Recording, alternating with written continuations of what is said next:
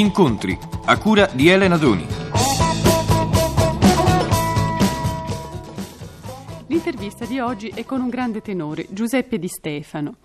Pippo Di Stefano, come lo chiamano gli amici, l'ho conosciuto l'altra sera a cena con alcuni amici e naturalmente si è parlato di lirica.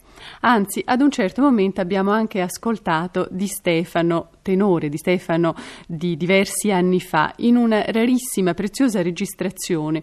Era una Lucia di Lammermoor eseguita parecchi anni fa, come dicevo, a Berlino sotto la direzione di von Karajan e con Maria Callas.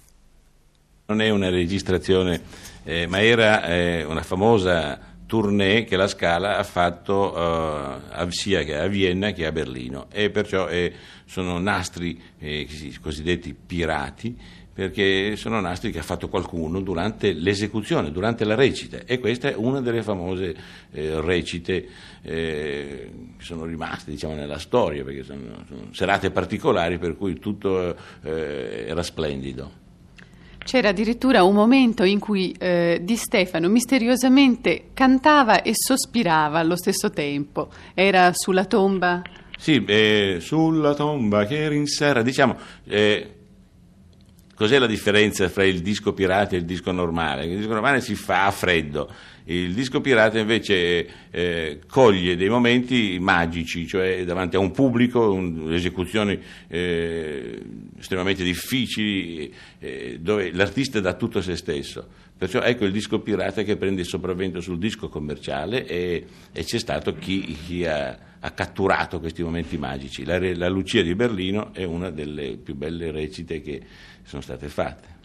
È stato un momento magico anche per Maria Callas. Maria Callas, eh, che ha cantato più volte insieme a Giuseppe Di Stefano, è anche un'amica, perché eh, tra l'altro sono reduci da una fortunatissima tournée in Giappone insieme e insieme hanno anche lavorato nella regia dell'opera lirica l'anno scorso. Ecco, ma come mai Maria Callas ha smesso di cantare, perlomeno ha smesso di avere un'intensa vita di cantante lirica così presto? Credo che i grossi artisti hanno delle crisi, perché la persona eh, più sensibile è, e più delicata è. Eh, c'è chi addirittura rinuncia a continuare perché eh, essendo eh, salita, arrivata ad una fama eccelsa, eh, sente, essendo sensibile si rende conto quanto sia difficile. Eh, credo che sia questo sia difficile continuare, credo che sia questo proprio il caso di Maria Callas però non ha mai smesso di, di pensare a un ritorno. E il ritorno è dovuto così a un, a un destino, un destino felice. Io sono stato in Corea a cantare e dopo due tournée mi hanno chiesto di tornare con un soprano e mi hanno fatto i, i nomi di questi soprani, erano tre. E di questi tre Maria Callas è quella che ha eh, accettato, eh, ha mostrato più, più entusiasmo. Eh, e abbiamo studiato insieme, abbiamo lavorato insieme, ci siamo preparati insieme e insieme abbiamo ritrovato l'entusiasmo degli anni mh, giovanili, perché noi abbiamo cantato la prima volta nel, insieme nel 1951. Ma se la sentirebbe adesso di riaffrontare insieme a Maria Callas un pubblico difficile, un pubblico eh, severo come quello, non lo so, del Metropolitan di New York o di Parma in Ma Italia? Noi abbiamo cantato anche a New York. Le, i, i, pubblici eh, abbiamo, cantato, abbiamo, fatto 11 concerti in Europa, abbiamo fatto una ventina di concerti negli Stati Uniti. Ma un'opera, un'opera intera? Un'opera la faremo in Giappone prossimo, eh, quest'anno, in, in, novembre. Voglio dire che il pubblico ha, ha accolto la, la nostra, le nostre tournée con un entusiasmo eh, da, da, da Beatles. I giovani hanno mostrato eh, di amare, parliamo della Callas in questo momento, in un, in, e di ricordarla eh, con un enorme eh, affetto, respi- ammirazione, rispetto, tutto quello. Poi la Callas ha una personalità, insomma, che è una cosa eh, unica. Il momento che lei esce sul palcoscenico, già da come cammina, eh, da come saluta il pubblico, ce l'ha in pugno. Ma fuori dal palcoscenico è quella tigre che dicono di lei rotocalchi? Fuori dal palcoscenico è, ed è lì questo... Eh, sono queste le cose che, che, che, che, creano la personalità sua. Fuori dal palcoscenico lei si dimentica di essere Callas, di aver mai cantato in vita sua. È una donna di una semplicità addirittura eccezionale. Chi sono, secondo lei, le grandi cantanti in questo momento, le grandissime?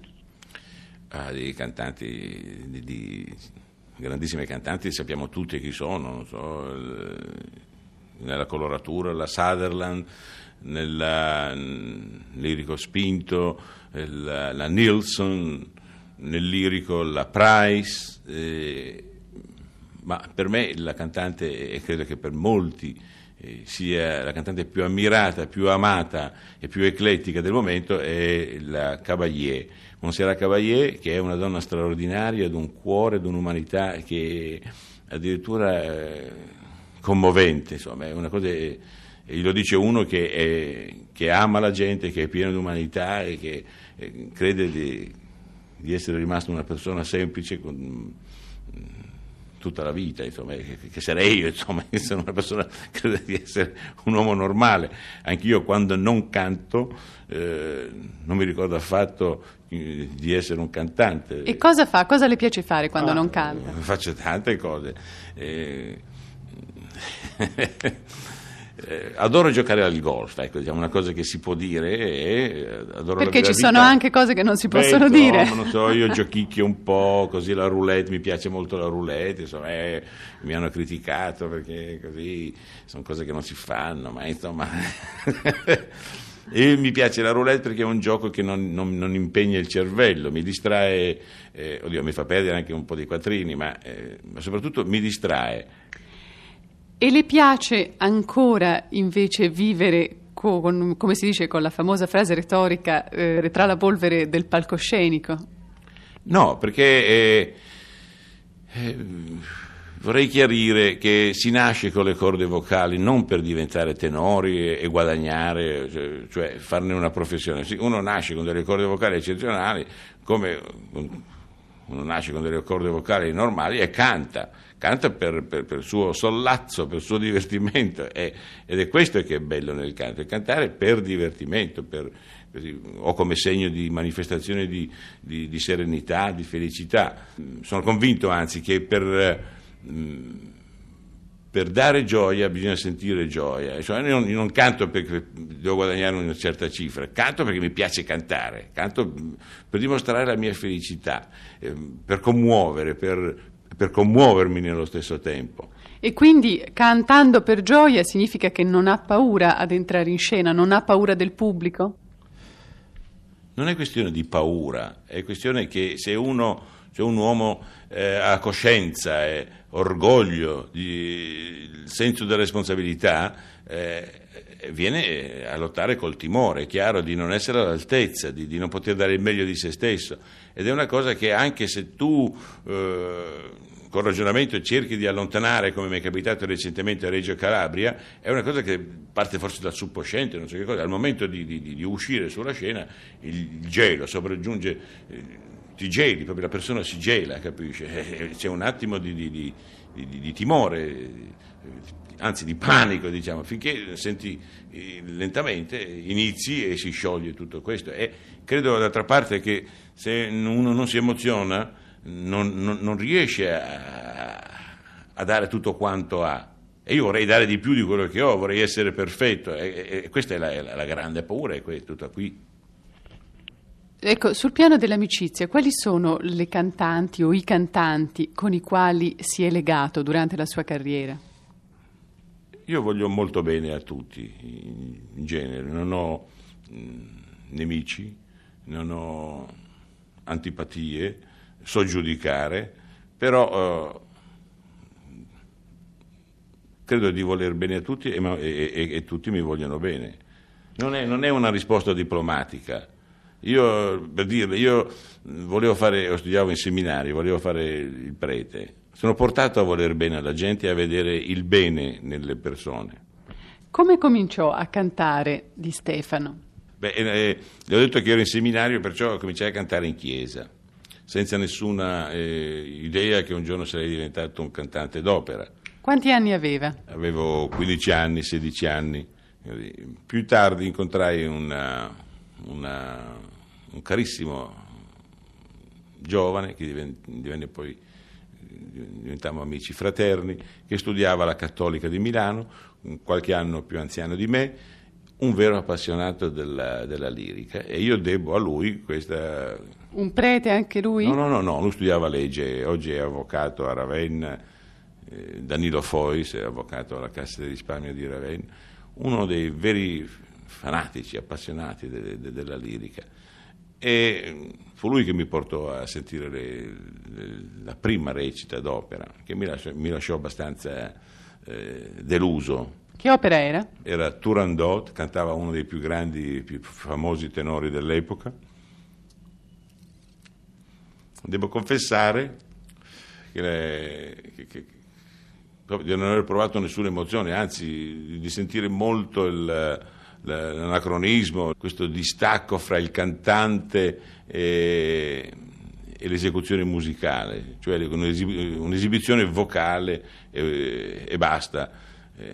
E che al mio temperamento disse subito di no, l'opera non, non, mi piace. Insomma, decise che non sarebbe mai stato un tenore. No, io non avevo nessuna idea che sarei, stato, sarei diventato un tenore, mi ha trascinato lui perché era un appassionato e, e così assistetti a questa recita. E la prima recita fu una delusione enorme. E comunque da allora, da, prima, eh, da quel primo incontro con l'opera, cosa successe? Successe che io tornai ai miei balli a ballare col, col, il mio divertimento che era il ballo da ragazzo si andava a ballare nel frattempo e, aveva lasciato il seminario evidentemente evidentemente sì se no sarei stato in peccato vero? Uh, finché un bel giorno questo mio amico mi scoperse la voce e me la scoperse in questo modo no? io ormai conoscevo così a orecchio tutto quello che lui cantava e un pomeriggio giocando a carte lui stava vincendo perciò si era messo a cantare la Donna Mobile dalla gioia eh, invece, l'ultimo minuto, l'ultimo, gli ultimi secondi diciamo, della partita, la partita si risolse in favore mio, così inaspettatamente, un colpo di fortuna, per cui io terminai la romanza che lui aveva già iniziato. Era la donna immobile del Rigoletto con, un, con il suo bravo acuto. Feci questo acuto, quello invece di arrabbiarsi per la partita persa, impazzì dalla gioia, ma tu hai una voce da tenore qui, eh? e subito mi portò da un maestro di canto. Così iniziò la, diciamo, il mio primissimo debutto nella, nella, nella lirica. E durante la sua lunga vita musicale ha incontrato molti direttori d'orchestra. Capita spesso di Stefano che un direttore d'orchestra voglia un'interpretazione e che un altro inter- direttore d'orchestra ne voglia una diversa? Ah, beh, questo non è che capita spesso, questo è è una delle cose che mi ha fatto impazzire nel, che, nella carriera. No? Cioè, tu canti la Bohème, viene un maestro, vuole un tempo, arriva un altro maestro, ne vuole un tempo. Insomma, il tempo è uno solo, è quello che vuole Puccini. Capisci? E, ma, e purtroppo succede così. Ma quella volta della Tosca con uh, De Sabata. Ah, beh, non, non, non, diciamo nomi. Io so che eh, De Sabata, eh, vabbè, De Sabata si può dire, ma. Eh, dirigeva lui la Tosca e a un certo punto io nell'ultimo atto di Tosca eh, è anche incisa io eh, ho dolci mani lo concepisco in falsetto come un sussurro alla donna amata che, che ha ucciso per te insomma, e, ripeto siccome io poi concepisco l'opera lirica come se fosse prosa eh, dico che anche una mezza voce non, non può esprimere il, eh, quello che ti può dare un falsetto, no? In questo momento ci vuole un falsetto. De Sabata impazziva per questo falsetto e mi mandava dei baci. Beh, eh, De Sabata sia male, arriva un altro maestro di, di buon nome e mi fa, invece di mandarmi dei baci, fa, ma perché fai quel falsetto? Capisci? Due, due, mentalità diverse, due dimensioni diverse. Ora, o era bravo De Sabata, che è, è, stato uno dei più grandi maestri mai esistiti, o era bravo quell'altro.